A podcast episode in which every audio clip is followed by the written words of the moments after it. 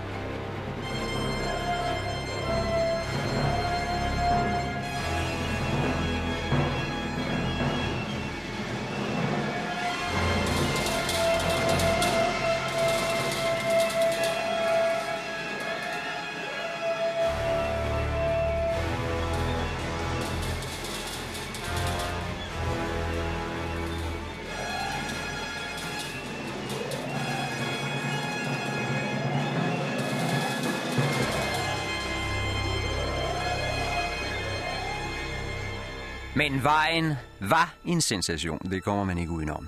En 20 meter bred brolagt vej, der pludselig begynder midt ind i Afrika. Til synlande uden grund, for hvor kom den fra, og hvor gik den hen? Hvad skulle de gamle Ægyptere her så langt sydpå, flere tusind kilometer fra deres eget land? Hvordan er de kommet herned? Og hvorfor har de brugt så mange kræfter på at anlægge en perfekt boulevard i et øde kæmpe krater omkranset af klipper til alle sider? Lægge et bånd af fint tilhugget sten tværs over en slette, der er fuldstændig afskåret fra omverdenen af en rand af vulkanske bjerge, som rejser sig i flere tusind meters højde. Det var blot nogle af de spørgsmål, vi måtte stille os. Og vi var altså Sir Henry, som havde lokket os ud på ekspeditionen i håb om at få opsporet sin forsvundne lillebror. Kaptajn Good, som var hans faste rejseledsager. Ombopa, en indfødt Zulu-kriger, der havde meldt sig frivilligt til turen. Og så mig, Alan Quarterman, som havde den glæde at overleve, selvom det tit var på et hængende hår. Og være i stand til at sidde her og fortælle jer hele historien om vejen til kong Salomons miner.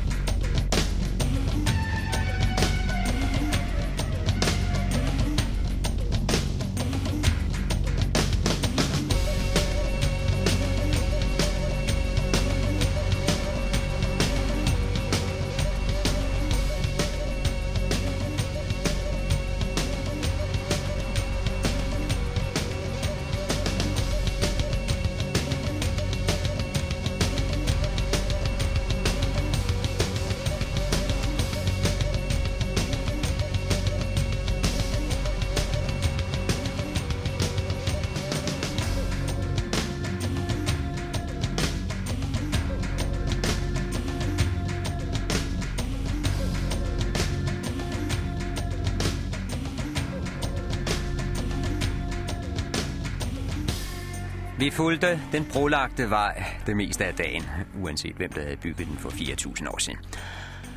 Først hen under aften fandt vi, at tiden var inde til et måltid varm mad og drejede af fra stenvejen. Vi kravlede ned ad skråningen til en rislende bæk, hvor der dels var dejligt grønt omkring, dels var rigelige mængder af tørt kvæs i nærheden, så man hurtigt kunne få et bål til at fænge. Og snart blussede ilden lystigt. Antilopekød fra i formiddags kom frem fra rygsækkene og blev spidet på pinde og holdt hen over bålet, som kafferne gør i Sydafrika. En fortrinlig idé, må jeg sige. Jeg har sjældent nyt en middag med så stort velbehag. Og vi var så mættet bagefter, at vi var ved at trimle om i græsset og dårligt kunne holde ild i piberne, mens vi sad og nød livet. Vi følte et himmelsk velvære, det tror jeg ikke er for meget sagt, efter alle de strabasser, vi havde været igennem den sidste uge. Det var virkelig et vidunderligt sted, vi havde fundet hernede ved bækken. Bredderne var dækket af gigantiske bregner, der nikkede som palmeblade og spejlede sig i det klare, klukkende vand. Ind imellem bregnerne så man vild spars skyde op fine, lodne vækster, man kunne nippe af bare ved at række hånden ud. Og overhovedet på os brusede en kølende brise i træernes toppe, en art sølvskinnende popler. Skovduer kurede og spraglede fugle i alle farver og som flyvende ædelsten fra kvist til kvist. Kort sagt, paradis på jord. Det forjættede land. Vi tag af henrykkelse. Eller talte kun sagte sammen for ikke at bryde fortryllelsen. Hvad de andre gjorde, ved jeg ikke, men jeg for mit vedkommende må nok indrømme, at jeg på en eller anden måde endte med at ligge ned i det bløde bregneløv. Jeg må have givet efter for en snigende døsighed. Uden at ville det, drev jeg frem mod søvnens fristende fagntag, og til sidst slumrede jeg ind, det erkender jeg blankt, gled, gled ind i det livsherlige blund, man kun oplever med fyldt mave og efter hårde fysiske anstrengelser.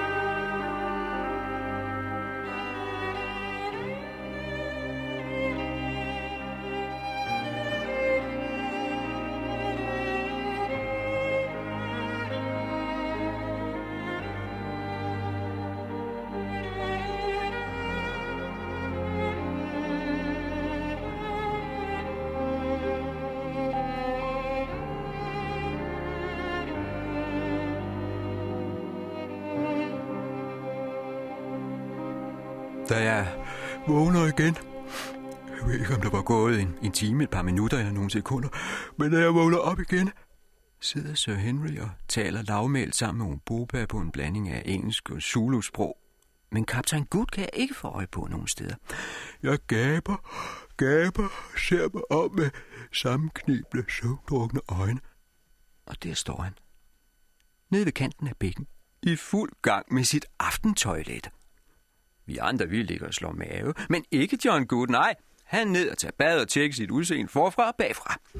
Den mands forfængelighed fornægter sig aldrig. Midt inde i Afrika skal han naturligvis have vasket både arme og ben. Da jeg får øje på ham, har han åbenbart lige været nede i bækken og døbet sig, for han står i bar skjorte, og det drøber stadig ned hans blege ben, mens han står foroverbøjet og gennemgår resten af tøjet. Bukserne bliver omhyggeligt banket og glattet, lige så jakke og vest, og det hele bliver foldet pænt sammen og lagt i en nydelig lille bunke med bukserne øverst, og det er lige til at tage på. Men helt tilfreds er han ikke. Han ryster ærgerligt på hovedet, mens han nusler med tøjet, for det kan jo ikke nægte sig, der er kommet lidt pletter hister her, og et par flænger, en uge i ørkenen og tre dages bjergbestigning sætter desværre sine spor. Ens garderobe er ikke helt, hvad den har været. Skiftet tøj var selvfølgelig udelukket. Det generede ham voldsomt, kunne man se. Det piner en gammel flådeofficer at skulle gå rundt uden at være perfekt påklædt. Irriteret flår han flippen af skjorten og skyller den af i bækken. Han gnider og gnider på den flip. En knækflip skal være kridhvid og ren. Kaptajn Gut kan ikke tåle tjusk. Så tager han fat på støvlerne. De bliver omhyggeligt renset og støvet af med bregneblade. Derpå piller han en blød svær op fra antilopestegen og giver sig til at fedte læderet ind. Igen gnider og gnider John Good.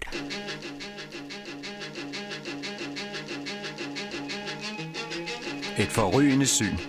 Her står en mand og pusser støvler. Flere hundrede mil fra enhver civilisation. Og han hemler ikke, før man kan spejle sig i de støvleskaft. Mindre kan ikke gøre det. Reglementet skal følges. Tingene skal være tip-top i orden.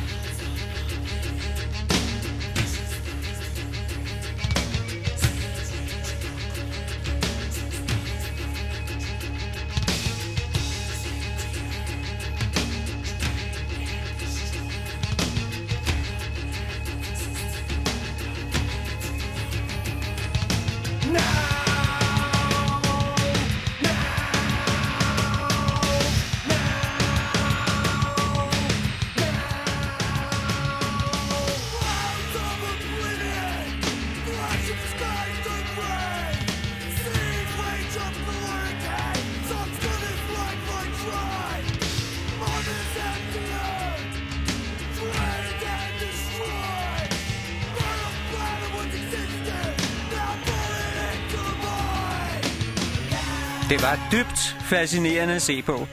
Jeg kunne ikke få øjnene for kaptajn Good. En mand, der står dybt inde i det mørkeste Afrika og netter sig, som om han skal til bal i officersmæssen. Efter støvlerne tog han fat på frisyren. Det vil sige, at han trak en lille toilettaske frem og fandt sin specielt konstruerede lommekam med indbygget spejl, og så blev håret gået efter i sømne. Jeg kom uvilkårligt til at tænke på kattefamilien. Disse kære dyr, der tilbringer halvdelen af livet med at slikke deres egen pels og holde den fin og tør og skinnende. Midt i den vilde jagt kan de finde på at stoppe op, fordi der lige er to-tre hår på venstre forpot, der skal have en omgang med tungen. 9 ud af 10 gange man ser på en kat, er den ved at pusse pelsen. Og det er alle katte, lige fra siameser til løver. For så vidt dybt komisk. Hvis man ikke vidste, hvad pelsen betyder for de dyr. En ren, tør pels er deres eneste værn mod både varme og kulde, ellers skulle de heller ikke regulere deres egen lægemstemperatur. Så der er ikke noget at sige til det, når det er katte. De passer deres hårvækst hver time i døgnet, simpelthen for at overleve. Men en mand som kaptajn Gut, han kunne lige så godt lade være. De par hår, han har på hovedet, gør hverken fra eller til. Ikke engang en lus ville finde det umagen værd at slå sig ned i hans frisyrer, så lidt er der af den.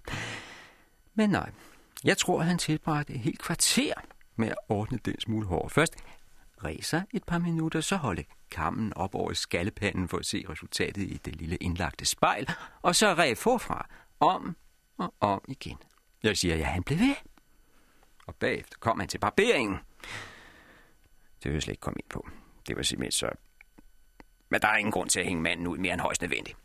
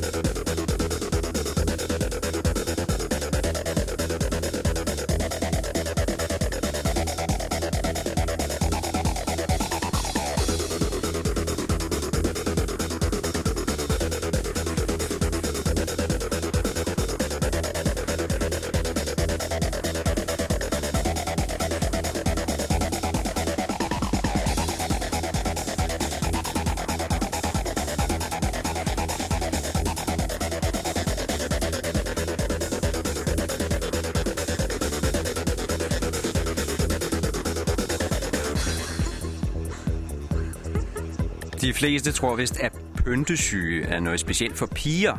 At forfængelighed er forbeholdt kvindekønnet. Jeg ved ikke, hvor folk har det indtryk fra. Det er det rene vrøvl. Intet kan være mere forkert.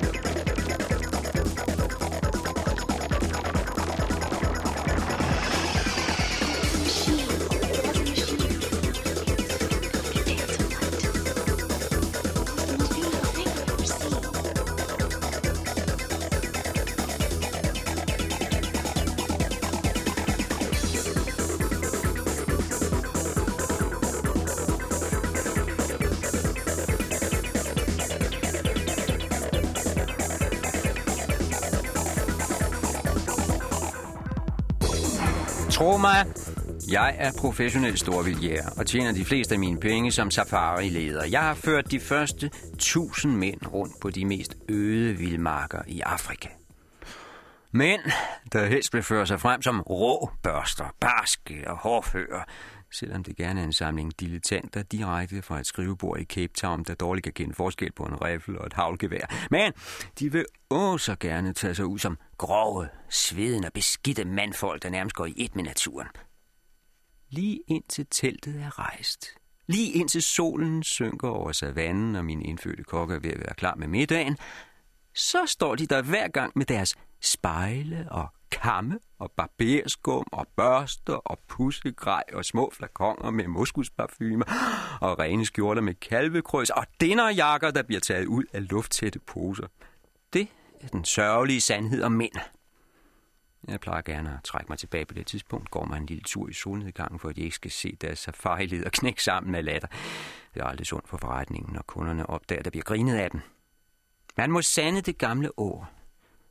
Hvem er det, der gør mest stas af sig i hønsegården?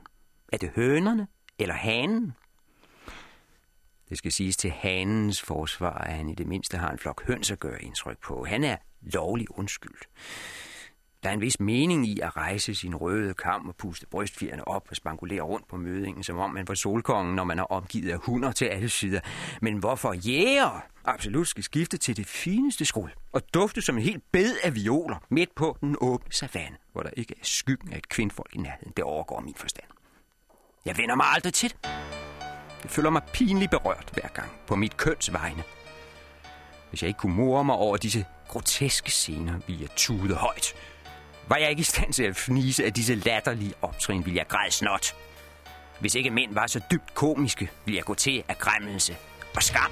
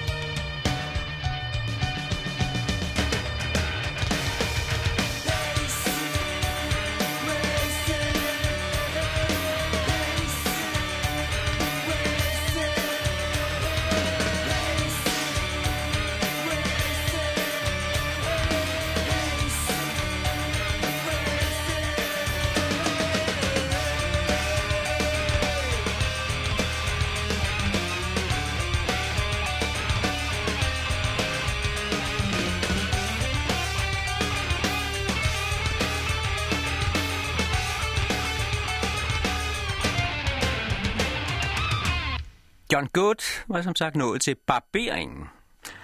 Og det siger sig selv, at han havde medbragt det helt rigtige udstyr til formålet, nemlig den sidste nye opfindelse inden for barberknive. En særlig rejsebarberkniv, som kan foldes sammen og er forsynet med sikkerhedsfjeder, så man ikke kommer til at skære sig, for eksempel i høj søgang. Når kaptajn Good vælger sit grej, tager han altid det bedste af det bedste. Hvordan der kunne være plads til alle de remedier i hans toilettaske, det er lidt af et mysterium. Men det mest gådefulde, i hvert fald for mig, det er, at nogen overhovedet kan finde på at slæbe en toilettaske tværs gennem 20 mil ørken, og derefter over en bjergryg på 5.000 meter. Kun for at få snittet et par skægstube i en fuldstændig øde kløft et gudsforladt sted midt inde i Afrika. Det fatter jeg ikke. Særligt ikke, når man mangler barberskum. Han var nødt til at bruge fedt fra vores stegte antilope. Stod og knuppede hagen og halsen og kinderne ind i fed svær, der stank af vildt. Den mand gik ikke af vejen for noget, når det drejede sig om udseendet. Og det var ovenikøbet en dårlig erstatning for barberskum, fordi dyrefættet fik skægstubene til at klistre ind mod huden. De var blevet flere centimeter lange. Kniven smuttede mere end den skar. Vi kunne høre ham ømme sig og pive. Han led helvedes kvaler, men kæmpede videre. Skægstub for skægstub. John Good er en mand med principper. Havde han fået en time mere, var han sikkert blevet glat som en nyfødt barnerumpe. Men skæbnen ville det anderledes. Han nåede kun at få ravet den venstre halvdel af ansigtet. For i det øjeblik han skiftede til højre side og førte kniven op til halsen, skar et stålagtigt glimt gennem luften og susede lige forbi hans hoved. Han må have mærket trykbølgen eller have hørt noget visligt, for det gav et spjæt i ham. Han bandede højt og sprang for livet.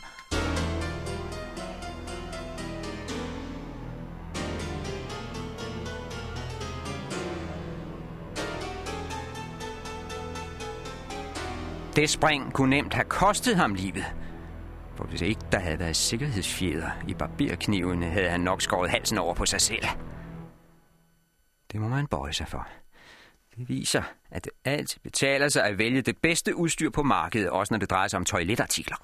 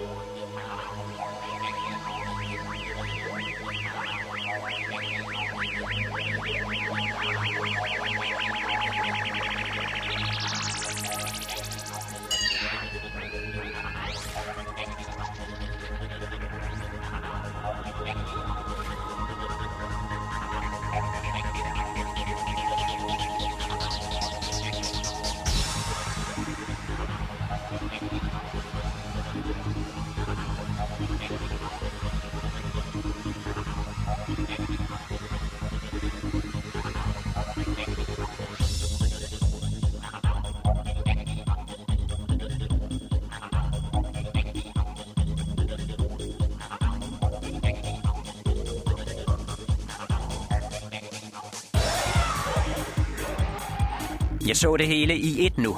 Stålet, der glimtede gennem luften. Kaptajn Gud, der hoppede i vejret. Og 20 meter væk en indfødt kriger, der stadig stod med armen i kastestilling. En meget ung kriger, 16, 17, 18 år, men bag ham dukkede der flere krigere frem. Høje folk, nære selvfølgelig, men mere gyldne i huden end egentlig sorte. Alle sammen med kapper over skuldrene af kostbart leopardskin og med en fjerpragt på hovedet i alle regnbuens farver.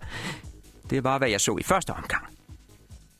Ingen tvivl om, at det var den unge fyr, der havde slynget en form for kastevåben mod kaptajn Gud, muligvis et spyd. Knægten stod som sagt med højre arm hævet, som om han var stivnet i det øjeblik, han havde sluppet våbnet. Bortset fra hudfarven kunne han godt ligne en af de græske statuer af idrætsmænd, hugget i marmor, som frosset fast i selve det afgørende kast. Men så trådte en ældre kriger frem, en garvet, mere erfaren type, og greb ham i den løftede arm og sagde et par ord til ham. Vredt måske i rettesættende, det lød sådan. Men under alle omstændigheder kom de hen mod os nu, i samlet flok. I mellemtiden var kaptajn Good kommet sig af chokket, og han og Sir Henry havde fået fat i riflerne, stod og sigtede advarende mod de indfødte. Men den advarsel var ikke meget værd, de indfødte her havde sikkert aldrig set et ildvåben før og kunne ikke have nogen anelse om, hvad en riffel kan udrette. For guds skyld, skreg jeg. Tag de bøsser ned! For bortset fra, at man ikke kan true folk med et våben, de ikke kender, så var det vigtigt at stå på god fod med de indfødte fra første færd. Sir Henry, kaptajnen, adlød, ikke med den store begejstring måske, men de sænkede dog riflerne, og jeg trådte et par skridt frem, og gik de sorte mænd i møde.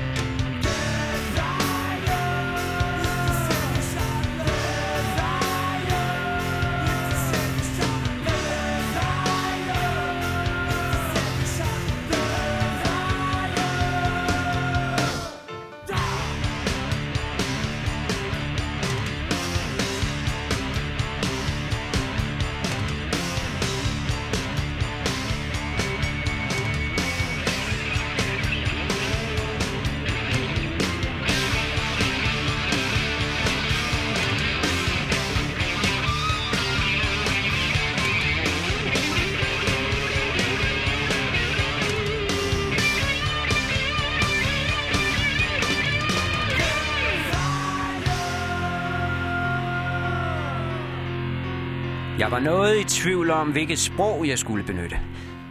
Til gengæld havde jeg en klar fornemmelse af, hvem man skulle tale til. Jeg henvendte mig uvilkårligt til den ældre kriger i midten. Ham, der havde grebet fat i den unge fyr og muligvis sat ham i rette. Jeg sagde, vær hilset, og sagde det på Zulu-sprog. Jeg kunne lige så godt tage chancen. Og utrolig nok blev jeg forstået. Også du vær hilset, svarede han på en lidt anden dialekt, men det var samme sprog. Senere skulle det vise sig at være en urform af Zulu. Herinde bag bjergene talte de stadig, som sproget havde lyttet for hundredvis af år siden. Ligesom irsk er en rest af urgamle keltiske sprog. Og den gamle mand fortsatte. Hvor kommer I fra? Og hvorfor har tre af jer hvide ansigter, når den fjerde ligner en af os? Det var Umbopa, han mente. Og i samme øjeblik slog det mig, at der faktisk var en påfaldende lighed mellem ham og disse kriger. Han var lige så høj som dem, havde nogenlunde tilsvarende kropsbygning. Og den gyldne brune hudfarve var også den samme. Men det var der ikke tid til at fundere nærmere over nu. Jeg sagde, vi er fremmede. Vi kommer udefra. Men vi kommer med fred. Og den mand, der har jeres ansigt, er vores tjener. Det er løgn, fnysede den gamle kriger. Ingen kan komme herudefra. Ingen fremmed er i stand til at stige over bjergene, for alting dør på de bjerge, og ingen når frem. Men hvis I absolut vil lyve og påstå, I er fremmede, så må I også betale prisen for det. Bered jer til at dø, for enhver fremmed skal lide døden i kuhuanernes land. Ingen udefra får lov til at leve blot en dag blandt os. Og jeg så leopardskinnene bølge, da deres hænder gled ned langs siden, hvor de alle bar et våben i bæltet. Et våben, der til forveksling lignede en machete-kniv.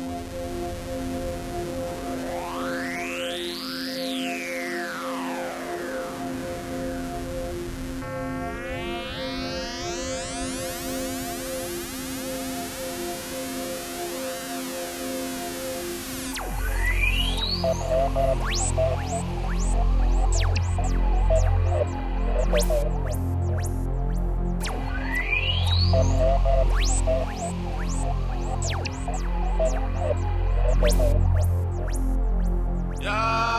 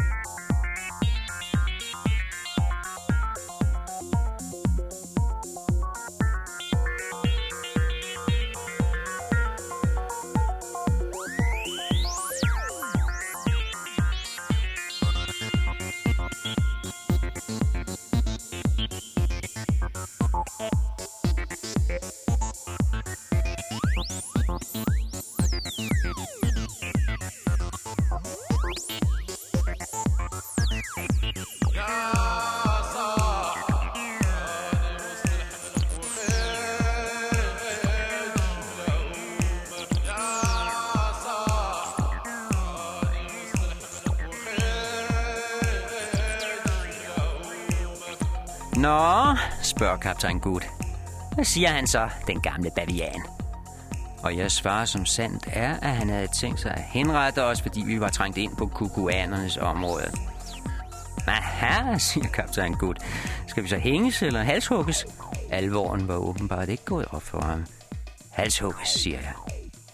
Det synes jeg, der er noget, der tyder på. Og peger på de lange knive, der er på vej frem fra bælterne.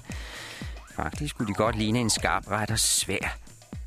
Der er det så, det dæmmer for kaptajnen, der er far på færre. Føj for fanden, fnys han og gør det, han altid gør, når noget kommer bag på ham. Han stikker hånden op i munden og vipper den øverste del af gebisset ned, hvorefter han giver slip igen og lader de forlåne tænder svippe tilbage op i overmunden. Det er en lille reflekshandling, han har. Spørg mig ikke, hvorfor. Der lyder et lille smæld, og så er man klar over, at nu er kaptajn Gud for alvor nervøs. Men denne gang var virkningen forbløffende.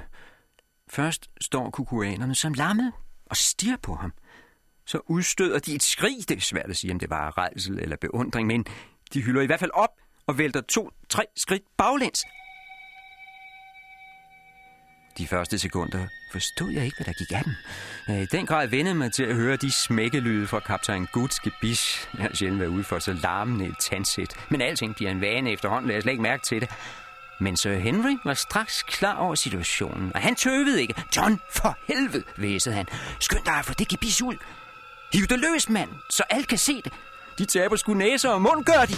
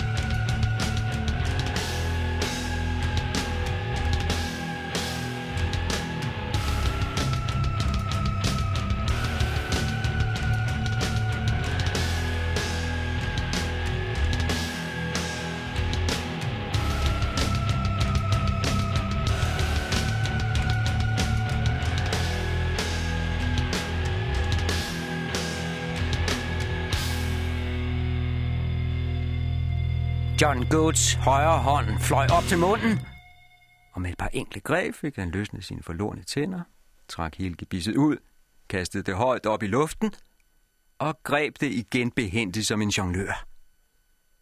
Han gentog denne øvelse et par gange, så alle fik mulighed for at beundre hans kunstige tænder. Se, hvor hvide og rene de var, når de hang op i solen og glimtede. De indfødte var fuldstændig opslugt. De fulgte hver af gebissets bevægelser med opspilede øjne, hvad enten det nu var kaptajn Guds evner som jonglør, de beundrede, eller hans meget omhyggelige tandpleje. Tredje gang han greb, lå han hånden lukke sig om gebis. Og da han åbnede hånden igen, var det forsvundet.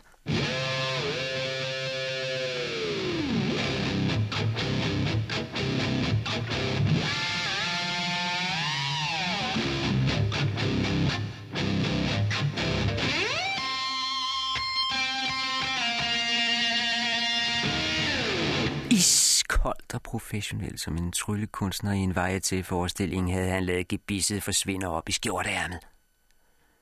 Det siger sig selv, at de indfødte var temmelig betuttede. Men jeg må indrømme selv, jeg stod og glanede. Hvem skulle nu have troet det? En pensioneret skibsofficer fra hendes majestæts flåde, sæppet og per 19 grønsk ind til det ulidelige. Men endnu en gang havde han forbløffet os og vist sig fra en helt ny side. Sikken fingerfærdighed, sikken elegance, John sagde, fuld af anerkendelse. Har du nogensinde tænkt på at rejse med det nummer? Han stirrede tom på mig et par sekunder. Jamen, er det ikke det, jeg gør?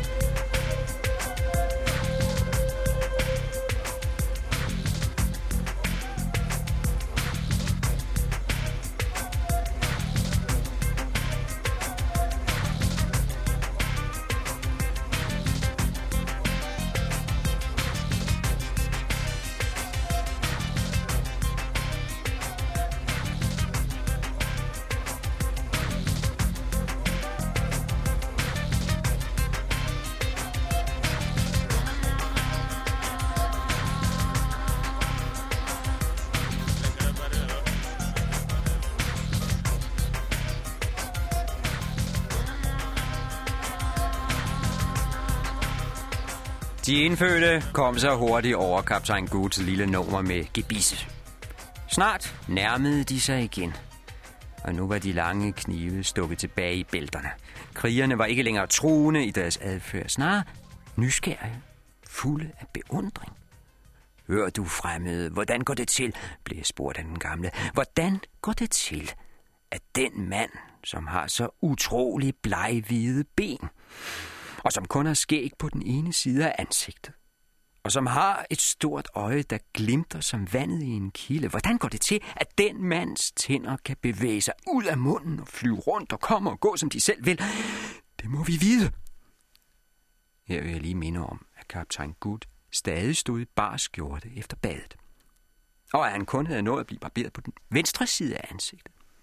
Og at han går med monokkel for det ene øje. Glasset sidder nærmest skruet fast i hovedet på ham. Det skal man lige se for sig. Så forstår man bedre, at de indfødte ville have en forklaring. Og oven i det kom så hans flyvende tandsæt. Jeg begyndte med at bede John Good åbne munden, så de kunne se hans røde, bare gummer med deres egne øjne. Men de indfødte stirrede vantro ind i det tomme gab. Jeg, jeg, Vi så jo hans tænder lige før. Så drejede kaptajnen sit hoved væk ret overlegent og lod højre hånd fare hen over ansigtet. Og i det han vendte sig mod de indfødte igen, spærrede han kæberne op til et hæsligt grin. Og se! Alle de perlehvide tænder sad, hvor de skulle. Kaptajn Gud havde gjort det igen. Lamslået sit publikum. Efterladt dem måbne over et nyt mirakel. Men mirakler skal der til, hvis man vil nå frem til kong Salomons miner.